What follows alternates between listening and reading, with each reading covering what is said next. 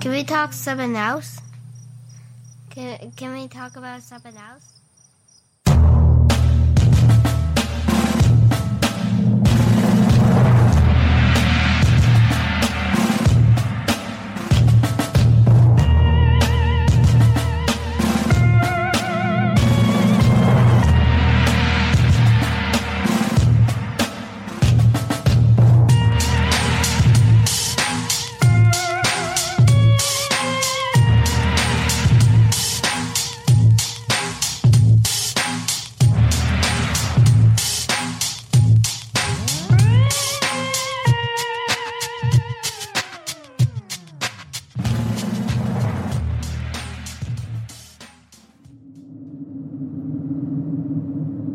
Every eye sees its own special vision. Every ear hears a most different song. And each man's troubled heart and incision would reveal a unique and shameful wrong.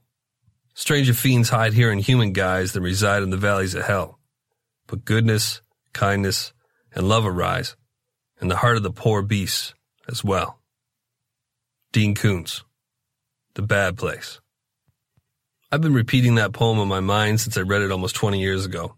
I'm not one hundred percent sure why. Maybe because it sounds cool. Maybe because I wanted to see if my brain could still memorize things after blitzing it with drugs in my teens. But as I get older, I think the reason is because I knew it held an important meaning. What you see is certainly not always what you'll get if you stick around someone long enough. There is no pure evil or pure good in people. There are streaks within us, like marbling and meat, that may never be exposed, even to ourselves, unless the right combination of factors fall into place. From the homeless woman who jumps into a subway pit to rescue a dummy who followed the glow of their smartphone over the yellow line, to the proper politician who finds himself alone with a child and discovers a dark desire. Most of us don't know our base selves until tested. We can claim what we do in this situation or that, but it doesn't mean shit until we face crisis, temptation, strain. We really don't know who we truly are. It's been my experience that most of us are just waiting for this whole life thing to blow over. We don't want any trouble. We don't want to feel any pain. I've learned that a smile doesn't necessarily represent friendliness, and that a scowl can be indicative of deep sadness. I know that we all wear masks, that we put on an act to slide by the others. We don't want to have to explain ourselves. We just want to be accepted by the whole and feel loved by a few.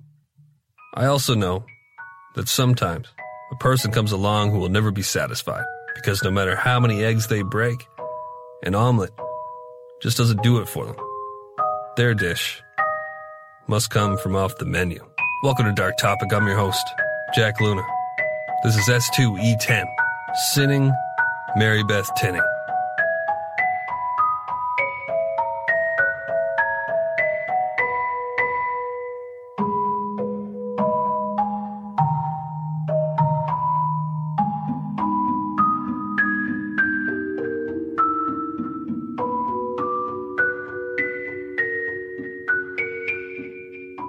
Mary Beth Tinning was born on September eleventh, nineteen forty-two, to parents Alton and Ruth Rowe in the small village of Dwaynesburg, just outside of Schenectady, New York. From as early as Mary Beth could remember, she felt unwelcome, unwanted. This insight stems from what would later be sporadic accounts divulged by Mary Beth to acquaintances through life of abuses she suffered at the arthritic hands of her father. I say sporadic, as most of Mary Beth's lifelong accusations of unfair treatment from others were vehement and constant, even when obviously fabricated. It seems to me that Mary did indeed suffer mistreatment early in life, but was later hesitant to confirm her rare admissions of said abuse due to her desire to gain her father's favor, even after he had died unexpectedly of a heart attack at the age of fifty-four.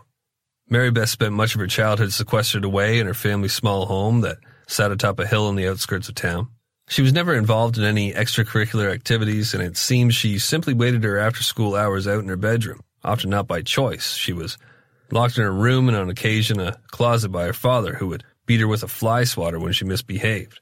Mary Beth believed he used the swatter because his hands ailed him, but I feel it to be an odd choice of instrument, one that might hurt with the right whip, but maybe was more symbolic than anything else.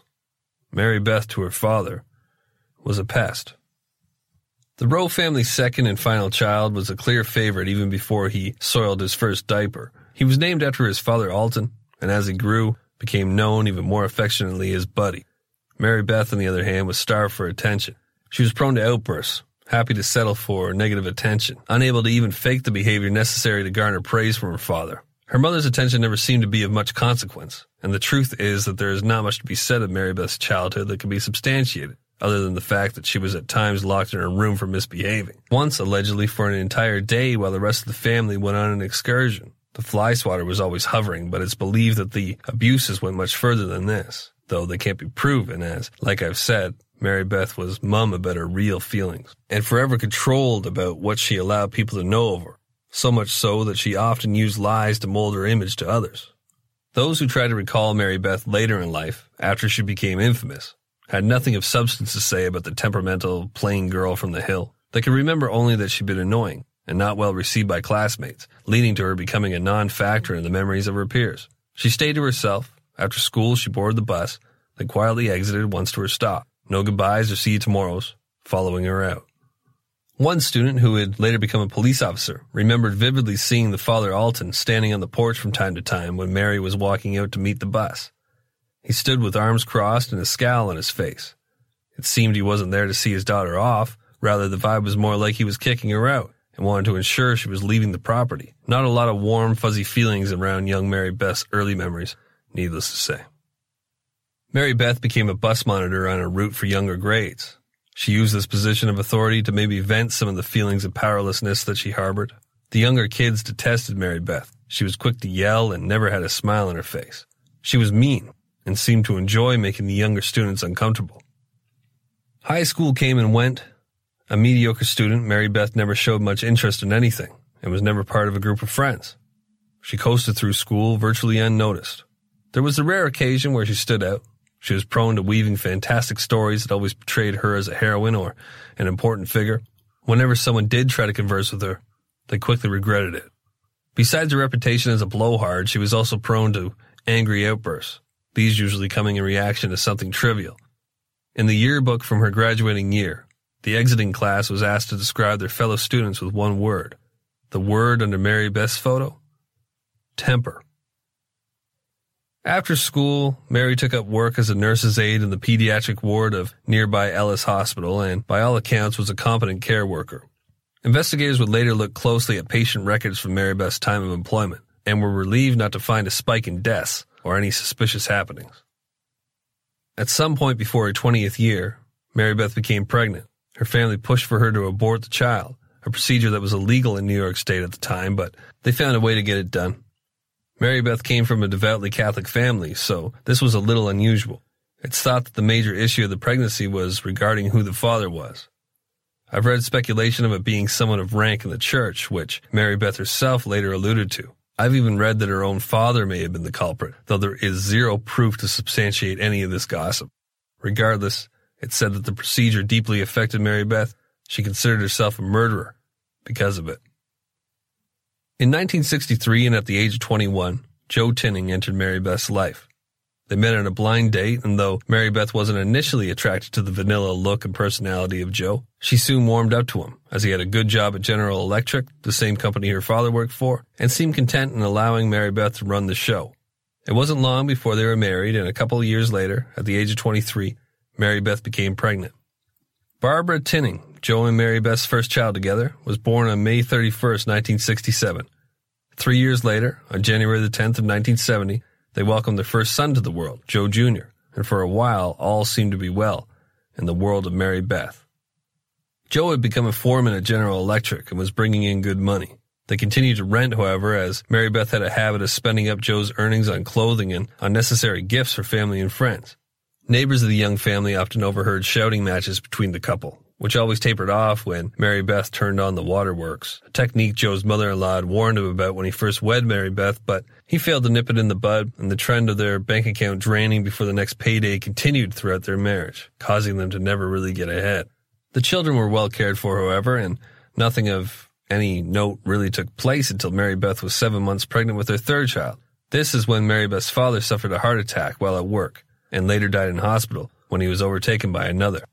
Before he passed, Alton Senior, called his son close, and asked him if he would name his first son after them, continuing the line of Alton Rowe's. Mary Beth overheard this and was devastated, as she was currently pregnant and did not yet know the sex of her child. She felt rejected yet again by the father who she had always chased for affection. When they had a chance to speak before he died, Alton Senior showed no love for his daughter. He gave her no advice or words of love. Then he passed away. Her father's death sent Mary Beth into a deep depression. With her baby due in a couple of months, this was no time for her to fall apart. But by all accounts, that's what she did. Her baby, Jennifer, was born the day after Christmas, nineteen seventy-one. Jennifer was not well. It was found that she had meningitis, as well as abscesses on her brain and spine. Mary Beth later described her third child as having been born, quote, full of cancer. Jennifer survived just over a week, but died in hospital. Nurses later recalled that Mary Beth had seemed mentally disturbed in the days leading up to Jennifer's death. When Mary Beth was asked if she wanted to hold her recently deceased child, she nodded her head, took the baby in her arms, and made her way to a hospital bed where she pulled a sheet over her face and lay with Jennifer for quite some time. A disturbing scene that the nurses on duty that day later recalled vividly, though who's to say what a proper reaction is in such a circumstance. The death of Mary Beth's father had put her into a strange frame of mind. Many recall Mary stating that a Christmas Day birth was a certainty, as she believed the soul of her father would enter her third child on that holiest of days.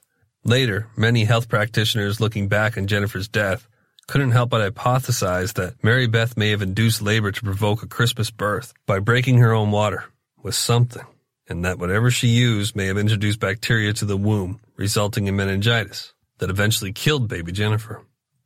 Seventeen days after this tragedy, Mary Beth rushes into the same hospital she so recently lost her baby in, carrying her second child, Joe Junior, who had apparently had a seizure and choked on his own vomit. Doctors are able to save young Joey, who had just celebrated his second birthday. They keep him under observation for a couple days before sending him back home, with his hand-wringing and ever-present mother who dotes on her child through the observation period, as any concerned mother naturally would.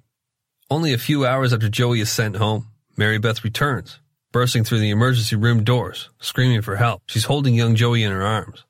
Joe is clearly dead. There's nothing doctors can do for the child. Mary Beth claims to have put the boy down for a nap, and when she checked on him after a while, had found the boy wrapped up in his sheet, blue from oxygen deprivation. Mary Beth is consoled by nursing staff. It's hard to believe that this woman has lost two children in just over two weeks. There's an outpouring of support from the community. Joey's death is suspected to be as a result of Rey's, a syndrome that was only recently coming to be understood. The official cause of death is listed as cardiorespiratory arrest. No autopsy is conducted. Another funeral for a small child commences. Mary Beth stands stoically by the open casket and accepts condolences from friends, family, and those wanting to pay their respects. Joe Tinning takes his place beside his wife. He's mute, maybe from the shock of losing two children in such quick succession, but mainly because that was Joe's way. He came from a strict religious family who believed all would be revealed in the afterlife, so no use in questioning or feeling too hard the trials of life. Six weeks later, their first and only remaining child, who was three months shy of her fifth birthday, allegedly tells her mother that she will soon be with her younger brother in heaven before heading off to bed. Barbara is the next Tinning child to be rushed into the emergency room of Ellis Hospital to the absolute disbelief of staff. Mary Beth claims to have discovered the normally healthy and vibrant young girl breathing recklessly and in the midst of convulsions. Doctors, of which I should mention have been different each time Mary has brought a child in, a trend that will continue throughout this unbelievable true crime tale, are able to stabilize Barbara and suggest that she stay the night for observation. Mary Beth overrides the suggestion and takes her little girl home. Just as with Joe Junior, Mary returns hours later, carrying Barbara, who is unconscious. Medical staff rush to save the young girl's life. They manage to resuscitate her, but she's in coma. Barbara survives the night but dies the next day. The death, incredibly, is not reported to the medical examiner, but the hospital performs an autopsy. The conclusion is that Barbara fell victim to what at the time was a looming threat to children everywhere, the dreaded and yet to be fully understood to this day, Reye syndrome, which claimed the lives of many young children before it was found that the use of aspirin to treat fever was the main culprit. I'm clearly no doctor, but eventually the salicylate in aspirin was found to have provoked Reyes in ninety percent of cases. Rates of death from Reyes, which attacks the brain and liver, dropped dramatically after the aspirin connection was made.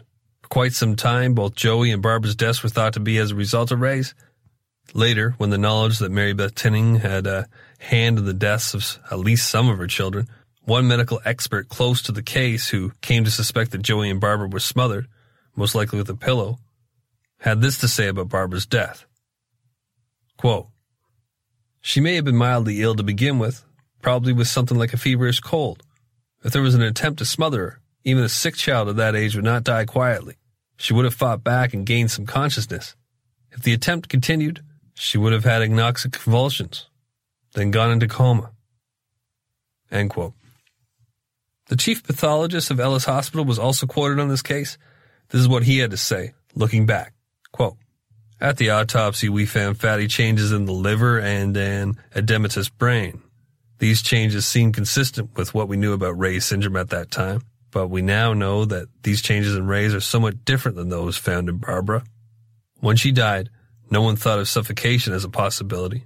We now know that the anoxia caused by suffocation will produce a fatty liver. We did not know it then. We knew that Reye syndrome starts with nausea, vomiting, and is followed by convulsions, liver failure, coma, and death. And in our ignorance of this new disease, we thought that's what we saw in Barbara." End quote. Mary Beth is under zero suspicion by authorities for having played a part in the deaths of now three of her children, the reason for this being that nobody reported a concern to child services or the police. To this point, a medical examiner had yet to take part in any of the autopsy procedure. This was a time before it was acceptable to be suspicious of a parent's impact on the lives of their children. No doctor in their right mind would even voice such a concern without clear proof, as to do so would likely get them sued. There were certainly suspicions amongst the nurses at Ellis Hospital and those who lived near the Tinnings. Family and friends felt uneasy about Mary Beth's behavior at the funerals for her children. She seemed to enjoy the attention. The party she held at her home after each death felt too casual. Mary Beth's home was devoid of any evidence the children had ever lived there. It had become her ritual to wash her most recently deceased child's clothes, then fold them and pack them away, along with any other belongings such as toys, and have them sent off to charity almost immediately after her child's death, effectively erasing any tangible memory of them from existence. When Easter morning arrived a month after Barbara's untimely death, Mary Beth claims to have discovered two brightly colored baskets on her front porch, full of treats. Somebody was letting her know that her children should still be living, and had placed the baskets on the porch, not as a tribute, but as a haunting reminder. Mary Beth took the hint. She informed Joe that they were moving. Joe soon found a new home for them in a nearby neighborhood of Schenectady that was just far enough away from the sting of local memory for the Tinnings to begin a new chapter of their lives, without having to suffer the suspicious looks that were being cast their way every time they left the house. Rosetta Stone, everybody. You know, for a long time, I've been wanting to go to Japan, but the thing holding me back is that I'm intimidated by uh, the language. And that's why I've been going pretty hard at the Rosetta Stone service. I want to be able to take my girl to Japan, a place that she's always wanted to go, and suddenly just start speaking fluent Japanese at the restaurant. That's my goal. Rosetta Stone is the most trusted language learning program available on a desktop or as an app, and it truly immerses you in the language you want to learn. It's been a trusted expert for thirty years with millions of users, twenty-five languages offered. It's fast language acquisition. Rosetta Stone immerses you in a bunch of ways. Uh, there's an intuitive process where you pick up the language naturally, first with words, then phrases, then sentences. They have the speech recognition feature. Built-in true accent gives you feedback on your pronunciation. Uh, it's like having a personal trainer for your accent. It's convenient, and it's an amazing value, especially with this offer here. Don't put off learning that language. There's no better time than right now to get started. For a very limited time, Dark Topic listeners can get Rosetta Stone's lifetime membership for fifty percent off. Visit rosettastone.com slash today. That's fifty percent off unlimited access to twenty-five language courses. For the rest of your life. Redeem your fifty percent off at rosettastone.com slash today today. All right, everybody, Zipix toothpicks. This is something that I use all the time. So this episode is brought to you by Zipix nicotine toothpicks. Zipix brings you a totally satisfying, convenient, and great-tasting way to curb your nicotine cravings. Now you can get your nicotine fix anytime, anywhere without having to rely on smoking or vaping. Zipix toothpicks give you an easier, better, and more discreet way to get your fix. They're available in six great long-lasting flavors, and they have options in two milligrams and three milligrams of nicotine. The Zipix are perfect for flights, sporting events, restaurants, podcasting, uh, literally anywhere that you smoke or vape where that's banned. They're also one of the most cost-effective nicotine products on the market. Zipix also offers caffeine and B twelve infused toothpicks if you're not a nicotine user or if you're trying to get away from your nicotine habit. Zipix have already helped tens of thousands of customers, including myself, to get their nicotine fix without needing to inhale smoke or vape oils. Make your lungs happy and try Zipix, nicotine-infused toothpicks. So ditch the cigarettes, ditch the vape, and get some nicotine-infused toothpicks at zipix toothpicks dot com today. Get ten percent off your first order by using the code DARKTOPIC at checkout. Your lungs will be glad you did. Must be twenty-one years of age or older to order. Warning, nicotine is an addictive chemical. Zip more, smoke less with Zipix, nicotine toothpicks.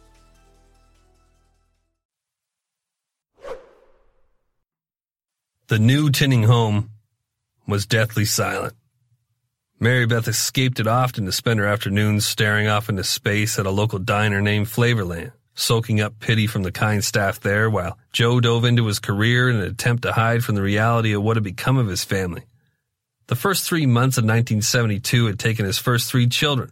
I assure you that if I were Joe Tinning, and I know I'm not alone in this, I'd be taking my chances and exiting this world in the hopes of there being another, where maybe I could catch up to my kids and help smooth their transition. Instead, only a few months removed from the graveside of their five-year-old daughter, two-year-old son, and week-old baby, the Tinnings are applying to become foster parents. And by the fall of seventy-two, a young boy named Robert is a fixture in and around the Tinnings' new home. Neighbors lavish praise on Mary Beth for her kind heart, and now suddenly it's as if the clouds have parted. Things improve even more for Mary when she gains part-time employment as a waitress at her favorite hangout, Flavorland, and soon it's as if life is good again. A remarkable turnaround. But there are cracks in the facade. Mary Beth, in an attempt to improve her dowdy appearance for work, shaves off her eyebrows and pencils in different designs depending on her mood. One day, she's maybe feeling as though her stock is rising, so she paints a couple of zigzags that start low on her brow and end high on her forehead, earning herself the reputation from customers as the waitress with the eyebrows. She dyes her hair wild colors, paints bright lipstick around her thin lips in an attempt to make them look fuller. The result is ghoulish. Customers giggle as they order. Fellow waitresses begin to step in for Mary Beth with especially rude clientele. They know Mary Beth's past and feel protective. Mary begins coming to work wearing maternity dresses. She tells customers that she's pregnant, which is a lie, and everybody knows it. But the humor of the obviously fragile, if not already broken thirty-year-old, the Tinnings lose their foster child to adoption and take on a ten-year-old girl. Joe, who has been showing some obvious signs of missing his kids, especially their first child, Barbara, welcomes the little girl in with rare exuberance. It's been said that up until this point, Joe was consistently calling his niece Barbara, apparently unaware he was doing so, and no one had the heart to correct him. Mary Beth and Joe were clearly traumatized, but the cure in nineteen seventy-two for such an ailment was to crack a beer or pop a pill and move forward. So they do.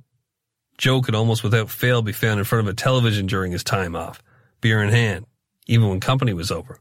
His sister-in-law, Carol, who is maybe the only almost hero in this story, shared that you could turn that T V off and Joe would just keep on looking at it, as if the images were still bouncing before him. Incredibly, as the calendar turns to our off-visited year of nineteen seventy-three, Mary Beth legitimately becomes pregnant, almost as soon as she confirms that she is so, with a doctor from just outside of Schenectady as she feels uncomfortable around her previous doctors, understandably. Mary Beth sends her foster child back to social services and withdraws from the foster care program. She's ready.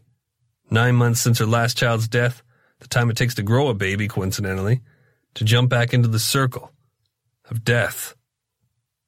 Timothy Tinning is born November twenty-first, nineteen seventy-three. He weighs just over five pounds, and the medical professionals at Bellevue Hospital, who have no awareness of Mary Beth's track record due to the lack of a computer system, allowed the adamant mother to take her feeble and jaundiced child home after forty-eight hours. Carol, the sister-in-law I mentioned, stays close to the baby. She tries to keep present as something doesn't sit well with her about her sister-in-law, Mary Beth. There have been a few warning signs that Carol can't ignore. Besides the fact that Mary Beth's first children are all dead, two foster children have come and gone, and Mary Beth's eyebrows are all over the fucking place like a Richter scale that measures instability, Carol has discovered that Mary Beth is a compulsive liar and wonders just how far the lies actually go. She's already caught her stealing money from her purse and suspects that her twelve-year-old son Joel, who suffers from cerebral palsy and wears leg braces, was used by Mary Beth to gain sympathy on a trip to the mall. Mary Beth offered to take Joel shopping one day and returned with a story that three strangers came up to her, praising her for bringing the boy out and about. Carol, in all her twelve years of time spent in public with her son, had never had a stranger come up to her and say such things. It was clear to her, after this incident, that Mary Beth did nothing in the interest of others. Everything in the end concerning Mary Beth was about Mary Beth. Unfortunately, as Carol feared, her brand new nephew, who she felt looked so much like her husband, is rushed into Ellis Hospital three weeks into life, dead. Mary Beth, who, as with her other deceased children, was alone with Timothy when she found him lifeless in his crib, draws no scrutiny from the doctor who accepts the dead child into his arms for inspection. An autopsy is performed, and the cause of death is confirmed to be sudden infant death syndrome. Tiny Tim simply stopped breathing, his body, for whatever reason, failing to spontaneously draw breath while sleeping. At least, that's what the official record showed. A quote from sister-in-law Carol regarding the funeral of three-week-old Timothy. Quote, Mary Beth was dry-eyed, without even a trace of sadness. I believe Joe felt something, but he didn't show it. We were talking about the fourth child, dead, and there was Mary Beth calmly putting a little toy in his coffin before they closed it. Most women would have jumped off the bridge, but all the attention was on her, and she seemed to be enjoying it. When we got back to her home after the funeral, she was going around quite calmly, making sure everyone had something to eat. It was like party time. I went to the bathroom and could not stop crying. Andy, family there, and I told him that something was very wrong with his family. Everybody seemed so happy, and no one was dealing with the fact that this baby had died. So we left, and that was the end of Timothy. End quote. A year and a quarter passes before Mary Beth dares to become pregnant again. She's been advised not to have any more children, as she may carry what one optimistic medical professional surmises to be a death gene that Mary Beth and Joe are creating somehow and implanting into their kids. It has to be clear to the ever-dutiful husband Joe that his wife is nuts. His religion apparently prevents him from fully forming any real judgment of the woman he took for better or for worse, so this episode unfortunately must continue. nineteen seventy-four was full of crazy in the Tinning home. Mary Beth had started spending at an alarming rate. Joe began hiding his checkbook and stowing away cash to ensure the bills got paid. Despite his concerns about Mary's spending, he handed over treasury duties to her for his bowling league. Likely not his idea, but Joe, as we know, is a spineless character hiding behind his vows. Sure enough, not long after Mary Beth had become entrusted with a couple of hundred dollars, the money went missing. Mary claimed she had left the house to run some errands and returned to find her home ransacked. Furniture was turned on its side, drawers hung open, the contents of the fridge had been yanked out and tossed about the kitchen floor. A fish tank was tipped over, making the scene look less like a burglary and more like a Bigfoot crossing zone. Investigators, after interviewing the complainant, decided almost immediately to drop the case. Here's a quote from the report regarding this incident. Quote, Officer came to the conclusion that the woman was mentally unstable and that there was a possibility she may have done this herself. The Tinning marriage was under strain. Joe was at a loss. He couldn't get through to his wife that she needed to stop spending their money. Mary Beth reacted to this pressure in the only way she knew how. She stole a pill bottle full of phenobarbital from her sister-in-law that was prescribed to her son Joey, who Mary so kindly had offered to strut around the mall on occasion, and laced Joe's grape juice with a lethal dose of it. Joe downed the concoction, apparently not noticing a difference in taste, and later, in the dead of night, around three a.m., Joe's brother and sister-in-law Carol receive a frantic phone call from Mary Beth. Joe's dead, Mary Beth screamed from the receiver. Carol, who had answered, tried to get Mary to elaborate. What'd she mean? How'd he die? What's going on? Where are you? Mary Beth just blubbered an incoherent explanation that at most explained she was at home, and Joe was dead. Carol finally gave up trying to understand, screaming back at Mary that they'd be right over. When they arrive at the Tinning home, they find Mary Beth, fully dressed as if ready to head her to the hospital. She's repeating over and over again, quote, I didn't do it, I didn't do it. The frantic couple head to the master bedroom where Joe's laying on the floor, the bedsheets wrapped around him like apparently more than one of his dead children had been found in the past. His face, reminiscent of said deceased kin, is blue. Grape juice is splashed about the room. Carol asks Mary Beth if she's called for help. Mary Beth responds that they are the help. Carol can't believe her ears. An ambulance is promptly called, and Joe is rushed to Ellis Hospital, where, Unlike his buried offspring, the medical staff are able to revive him. Once Joe is stable, he's questioned as to how he came to be saturated with an incredible dose of phenobarbital. Mary Beth, who, while Joe's been crawling back from the brink of death, has suggested that Joe attempted suicide, looks pleadingly at her husband. Joe solemnly goes along with his beloved's claim, till death do them part. It's a wonder that Joe Tinning's face does not appear after Googling the definition of an enabler. Sister-in-law Carol can't hold her tongue.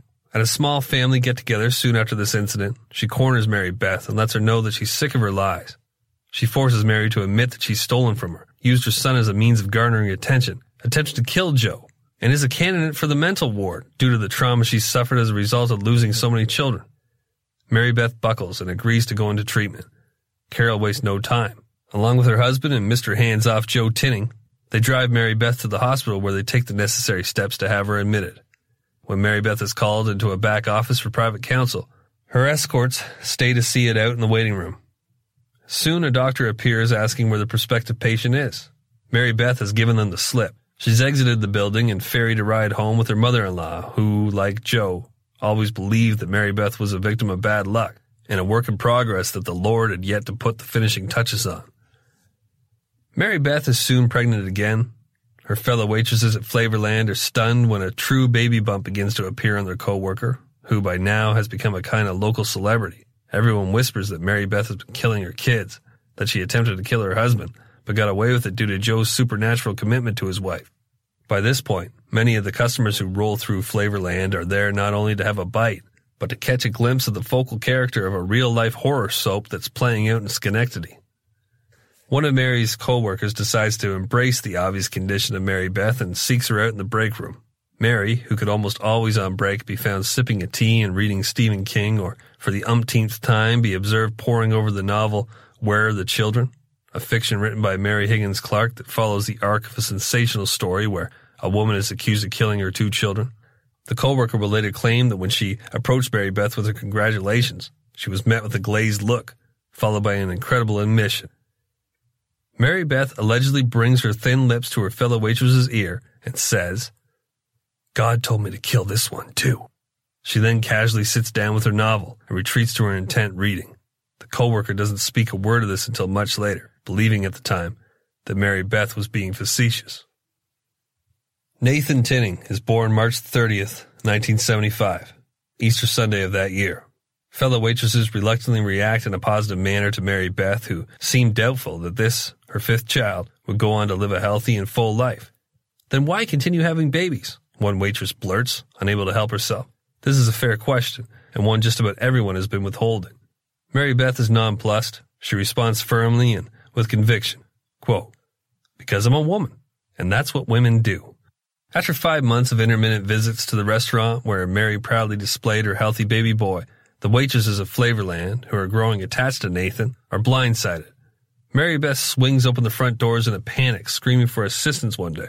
The manager rushes out to Mary's vehicle, where baby Nathan sits slumped, blue in the face, and unresponsive in his car seat. The manager unbelts the baby and places him on the hood of the car, where he begins to perform C P R. An ambulance soon arrives, and Nathan is swept off to Saint Clair's Hospital. Ellis Hospital is spared, maybe by design. Mary Beth is driven out of its range. Even she's likely incredulous that four children and one husband brought near death or dead to one location hasn't provoked clear suspicion. Panic questions fly her way about Nathan's condition, and she takes the time between wet sobs to explain that she'd been at a vegetable stand when she returned to the car to find her baby making strained, gurgling noises. When asked why she drove to Flavorland and not the hospital, Mary Beth answers that she panicked. When she's later questioned as to why the baby was without its apnea device, a preventative measure put in place considering the Tinning children's history of dying unexpectedly, the device was fitted with an alarm that would trigger if there was a lapse in breathing. Mary Beth replies that she couldn't bring it with her in the car as it was too cumbersome. But all that is neither here or there. A baby's life hangs in the balance, a life that is found to have basically been extinguished by the time paramedics reach the hospital. Nathan is still alive, but brain dead. He dies three days later. The waitresses of Flavorland would later mutter to each other about the look on Mary Beth's face throughout their horrific incident. Mary Beth should have been entirely focused on her baby, but someone noticed that she appeared to be soaking up the reaction of her co-workers. At least one waitress claimed that the dawn of a smile was clearly emerging from Mary Beth's lips as they locked eyes. The smirk fled from the mouth in reaction to this contact, but immediately appeared to bloom in Mary's completely odd and inappropriately fixed stare.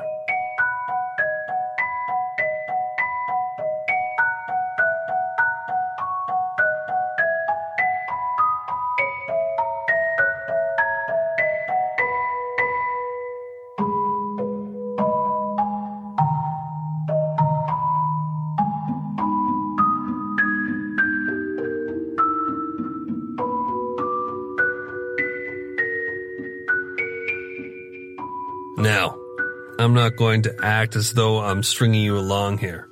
Mary Beth has been killing her kids. In the end, she will admit to three, one of them being the boy just mentioned, Nathan, who she placed a pillow over his face apparently as they were driving until he quit breathing. It's hard to tell what's what with Mary Beth. She was always alone with these kids when they passed away.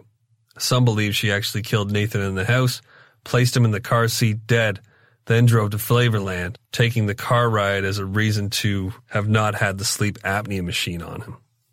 It's widely believed that Mary Beth killed eight of her eventual nine children, one of whom was adopted, and we'll get to him in a moment. It has been deduced that Mary suffocated her children, likely by pressing a pillow over their face while they slept. This was a time where doctors were certainly aware that mothers were capable of killing their babies, but they were more likely to become suspicious of a disheveled-looking client than someone like Mary Beth, who usually entered the emerge cradling a limp child, looking made up and dressed for church. The first of her children to die, Jennifer, who may have inadvertently had her doom initiated by the hand of her mother as well, if the self-induced labor theory is to be believed, and I do believe it. This likely set off the horrific chain of events as Mary Beth, for the first time, received the attention, pity, and love she craved so much from her recently deceased father.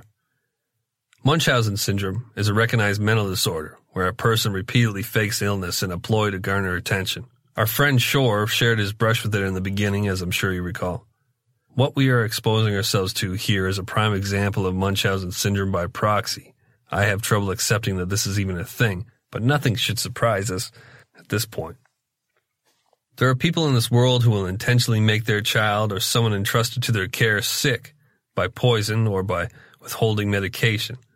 They do this to inevitably lap up the spoils of praise produced by peers in reaction to the selfless attempts to cure and care for their charge. Mary Beth Tinning is the poster child for Munchausen by proxy. The system failed to recognize what was occurring because it had never dealt with such a human being. Unfortunately for her children, they will forever be the example of what can happen when we believe our ears, trust our eyes, and ignore the pit of our stomachs. It'll be three years before Mary Beth, who is thirty-five years old in nineteen seventy-eight, gets the itch to become a mother again. The precipitating factor in this risky decision being the announcement that her sister and brother-in-law have decided to adopt. Mary can't handle the attention this new child begins receiving, so she enters the adoption process herself. Mary has to take a shady route in order to procure a baby, because of her extensive history of children dying on her watch. Whether it be as a result of a so-called death gene or not, her credit has been ruined when it comes to adoption. The cost is five thousand dollars, and the child comes to her possession via a so-called baby broker. This process involved a lawyer and a doctor or someone posing as a doctor who would convince a woman in search of an abortion to have the child and sign rights to the baby over to their client. This child, Michael, enters the Tinning fold on August the third, nineteen seventy-eight, A little under three months later, Mary Beth stuns everyone familiar with her history by entering an emergency room in labor. After a three-year hiatus, Mary Beth is back in the motherhood game. Two children come into her possession in a quarter of a year's span. She places the babies down in front of her extended family like a pair of aces. Friends and family, of course, welcome these fresh faces in with open arms. Michael is clearly of some African-American ancestry, but Mary tries to convince people he's Italian. When it becomes obvious that Michael isn't Italian, Mary Beth stops bringing him out to show him off, making her even less likable at this point somehow. Her newest daughter, Mary Frances, makes the rounds of the restaurant, Flavorland. One account from a waitress tells of a moment where Mary Beth placed the baby girl on a counter and became distracted talking. Mary Frances was rescued by a heads-up play from a patron, but this goes to show where Mary Beth's head was most of the time, up her own ass. It doesn't take long before Mary Beth is rushing Mary Frances into the emergency room. Three months thereabouts. She claims to have discovered her unconscious in her crib.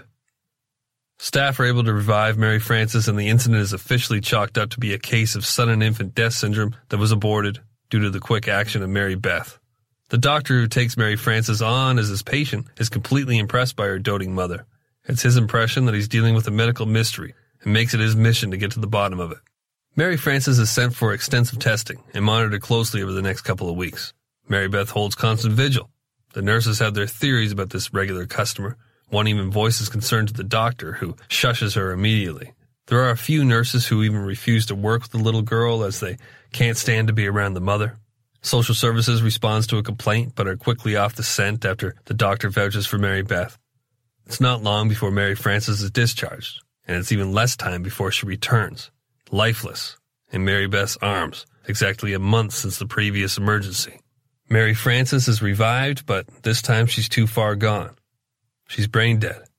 Mary Beth refuses to give the okay to pull the plug on her baby, but eventually, after the whole situation is dragged out to a completely unnecessary length, she dramatically gives the okay to let four-month-old Mary Frances go. The majority of healthcare professionals who dealt with Mary Beth were left with the impression of her being a caring, concerned mother.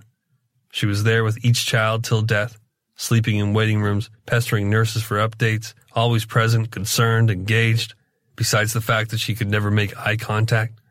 What they failed to realize was that they weren't witnessing a mother bird refusing to abandon a fallen egg. Rather, they were in the presence of a vulture that was sticking around to collect as much sustenance as it possibly could.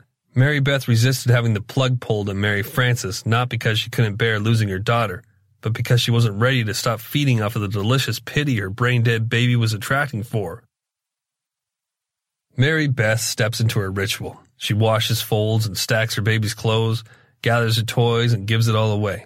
She stands next to the open casket, collecting tears and empathy as payment for the hit. Mary Frances is then lowered into a grave that neighbors that of five deceased siblings. This is a site that Joe, Mary, and their adopted son Michael will visit often.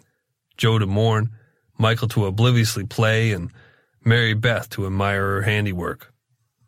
Michael, you would think, is safe under the care of sinning Mary Beth Tinning, as being an adopted child keeps him out of contention for falling victim to the so-called death gene. He's not safe, however, from pure negligence.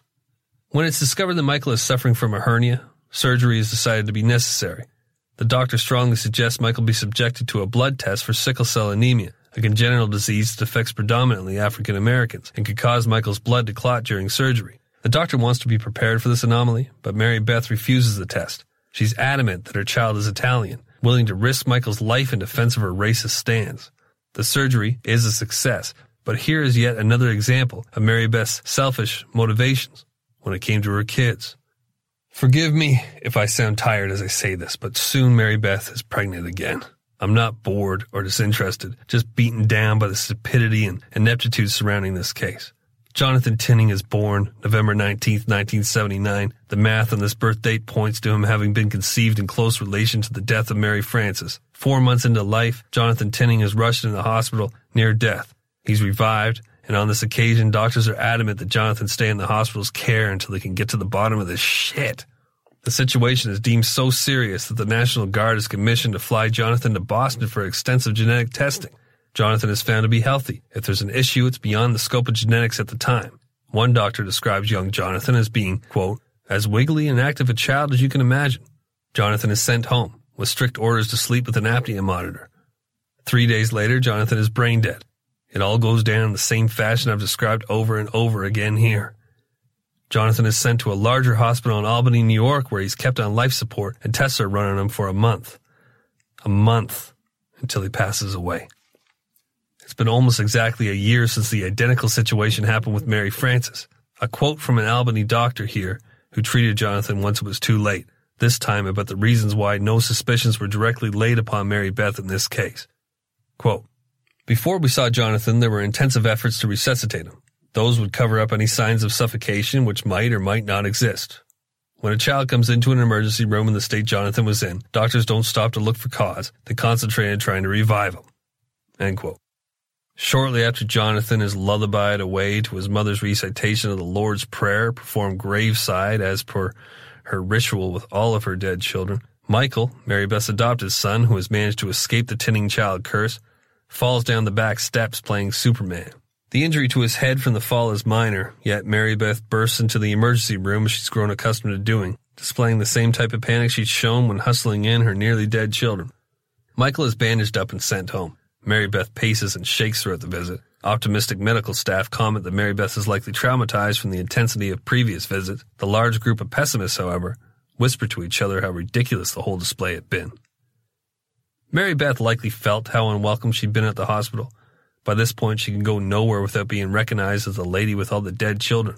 Like I'd said, Mary Beth's life had become like a soap opera for most local residents, and the nurses, some who had witnessed Mary enter the emergency room with a dying child half a dozen times or more, weren't shy about sharing their feelings about Mary Beth to friends and family. This sudden uncomfortability may be why Mary Beth chose to take now two-and-a-half-year-old Michael to a doctor's office across town rather than the emerge when she claimed to have found him unconscious one morning soon after his fall. The doctor's office she chooses is the home base of her most supportive doctor to this point. She waits out front until the doors unlock around ten a.m., then enters the building, carrying Michael in her arms. Here's a quote from the lone nurse who was in the office that day, preparing for the usual rush that comes after a weekend. Quote, "It was about nine forty-five a.m. and I was alone in the little back room where I had all the allergy shots. I heard the front door of the house open, and I went around and saw Mary Beth standing there with her child wrapped in a blanket. She was yelling, 'We need help!' Until this moment, I had never suspected her of having anything to do with her baby's death. But when I saw who it was, I wanted to run out the back door. It was the only time in my entire nursing career that I have wanted to run. If it had been any other patient, I would not have felt that way, but I knew something was terribly wrong. I laid Michael on a little wooden bench where the children usually sit, and as soon as I did this, Mary Beth began started running all over the place, wringing her hands and yelling hysterically. I knew what I would find before I unwrapped the blanket. Michael was dead." The floodgates open in regards to public scrutiny of the Tinning family after this.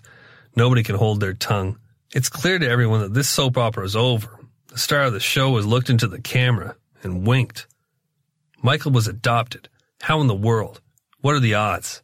Police, children's services, doctors, nurses, all wait impatiently as an autopsy is performed on Michael. Criminal tip hotlines are overrun with concerns. The public is demanding that this madness be stopped. Finally, the results are in. It's been determined that Michael has died from pneumonia. A small patch of it has been found in his lung. Examiners do suspect that the actual cause could be suffocation, but because of the pneumonia present, they don't risk jumping to that conclusion. Joe and Mary Beth are basically run out of Schenectady with torches and pitchforks. They settle back in Dwaynesburg, their hometown, for a while until things cool off. In a trailer they purchase, things actually heat up. It burns to the ground. Mary Beth is suspected of having set it on fire. Her behavior is curdling from odd to deranged. She manages to get work as a volunteer ambulance driver, where her fabrications are becoming more and more unbelievable. One day she's delivering a baby at the mall. The next, performing C P R at a restaurant. She's losing her touch. In fact, her fellow volunteers begin dubbing the small details of her obvious lies the Mary Beth touch. I'm reminded of Ted Bundy in his later years, stumbling around discos, trolling for potential victims, being shunned by the women he so easily could win over in the beginning, pushing forward, making a fool of himself, unaware that his charm had faded, the monster within not so contained anymore. The attention Mary Beth had absorbed like a life force from the deaths of her children wasn't available anymore. She was addicted to this attention, but with Michael's death, had been left with no choice but to quit cold turkey, as one more slip would surely mean the end for her. Mary Beth's behavior during this withdrawal process was similar to that of a junkie's. There are stories of her dropping plates or spilling food and breaking down as if her world had ended, all while her spineless husband Joe scurried to get a cloth or broom, no doubt. After a couple of years back home, the Tinnings decide to slink back to Schenectady, New York. They move into a neighborhood without memory of the eight lost Tinning children, and Mary Beth takes on work as a bus driver. Her tenure with the ambulance service had come to an abrupt halt when she'd been suspected of stealing a resuscitation dummy and other supplies. This reminds me of a detail I may have missed thus far. Mary Beth had training in C P R from her time as a nurse's aide before she bore any children. Not once did she attempt to use this skill over the multiple occasions on which she allegedly found her kids lifeless. She'd been questioned at times as to why this was. Her answer was always the same. She'd been in shock. She panicked. At the age of forty-two, Mary Beth decides to try for another child. I don't think I need to comment on this much. Let's just get it over with. Tammy Lynn Tinning is born on August twenty-second, nineteen eighty-five. Her bedroom is set up at the other end of the house from Mary Beth and Joe, so far from their room that Tammy Lynn's cries would have been difficult to pick up if fast asleep. To a new friend of the Tinnings, a neighbor who had recently had a child of her own, the setup seemed dysfunctional. There was a room right beside the master bedroom. Why not use that as a nursery? The answer? Oh, it's full of Joe's stuff. This new friend found a lot of things strange about Mary Beth's care of her beautiful new baby. For one, the formula Mary prepared would sit out on the counter all day. When asked why it wasn't in the fridge, Mary Beth's answer was that the baby liked it room temperature. Mary had shared that she'd had children and that they'd passed due to a hereditary disease of some sort, so this new acquaintance was confused as to why Mary Beth wasn't aware that formula should be kept cool once placed in bottles. Besides unsanitary conditions that went beyond formula, this neighbor made another disturbing observation which gives us some deeper insight into Mary Beth's game. Tammy Lynn was always dressed well, like a doll. All of Mary Beth's children had been dressed well. She spared no expenses, any time, but when it came to the appearance of her children, she went all out. This new friend of Mary Beth's offered to change Tammy Lynn's diapers one day and discovered that underneath all the fancy veneer lay evidence of neglect. The baby had a furious diaper rash. All of the time Mary Beth spent on appearances left her little time to take care of what really mattered, the comfort and safety of her children. On the evening of December twentieth, following an afternoon of Christmas shopping that saw Mary Beth spend a ridiculous sum on her four-month-old daughter, the inevitable happened. I will share with you the actual events, and then we'll get out of here. This version is considered to be true. It was given as part of a confession from Mary Beth Tinning, who was finally investigated after this. Her ninth child is brought lifeless to the emergency room, her doting husband in tow, apparently bewildered as to how this could happen, for the ninth time. Us too, Joe. Bewildered doesn't do it justice. Gobsmacked, appalled, stupefied, flabbergasted. None of them work to concisely pin down how people feel about what your wife was up to all those years as you stood stoically by her side, holding true to the commitment you pledged before God. Here is how their ninth child died, their final one, mercifully. Joe Tinning arrives home from bowling around eleven p.m. He and Mary Beth chat for a while before he falls asleep. Apparently he had a drink while out. Joe's drink of choice, the Black Velvet Press, scotch, club soda, spray of ginger ale. The cocktail was certain to help him sleep like a baby. Speaking of babies, one begins to cry loud enough for its mother to hear it all the way across the house, and at about midnight, Mary Beth finally gets up to see what the fuss is about. She tries to calm Tammy Lynn down, but to no avail. I hear you, Mary Beth. I, I got a baby about the same age. Doesn't have a diaper rash or a crib at a earshot, but he can still be quite fussy. Picking him up helps. He likes songs. Sometimes his diaper's wet. There are times when he's just spooked and you need to bounce him around for a bit, making funny faces at him. But that's what we signed up for, am I right, Mary? Mary Beth? Mary Beth is staring at her daughter's window as the cries begin to vibrate the water that's pooling in her deadly stare. Methodically, and with a practiced angle, Mary Beth brings her pillow down over Tammy Lynn's wailing face, muffling the squawks, holding just enough pressure to ensure the air is sparse enough that the four-month-old can't breathe. Tammy Lynn eventually falls still. She's dead, or at least suffocated to a point where every moment that now passes is vital and staving off brain death. Mary Beth then heads to the living room where she considers what to do next. She decides to put the pillow at the end of the couch to make it look as if she'd been sleeping there. Her initial story is that Joe was tossing and turning, so that's why she was out of bed. Next comes the Mary Beth touch. She crumples and positions the pillow to make it look as if she just pulled her head from it and gone to check on the baby, who she finds tangled in the bed sheets and unresponsive, a spot of blood on the mattress. Her reason for the fabrication of a story being, why would she get up from bed to check on a baby that's not making any noise? These are the details, and you can most certainly see the devil in them.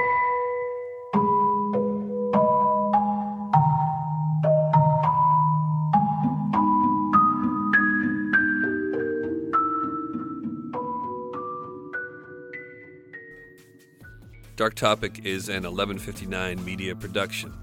To support on Patreon, visit patreon.com slash darktopicpod.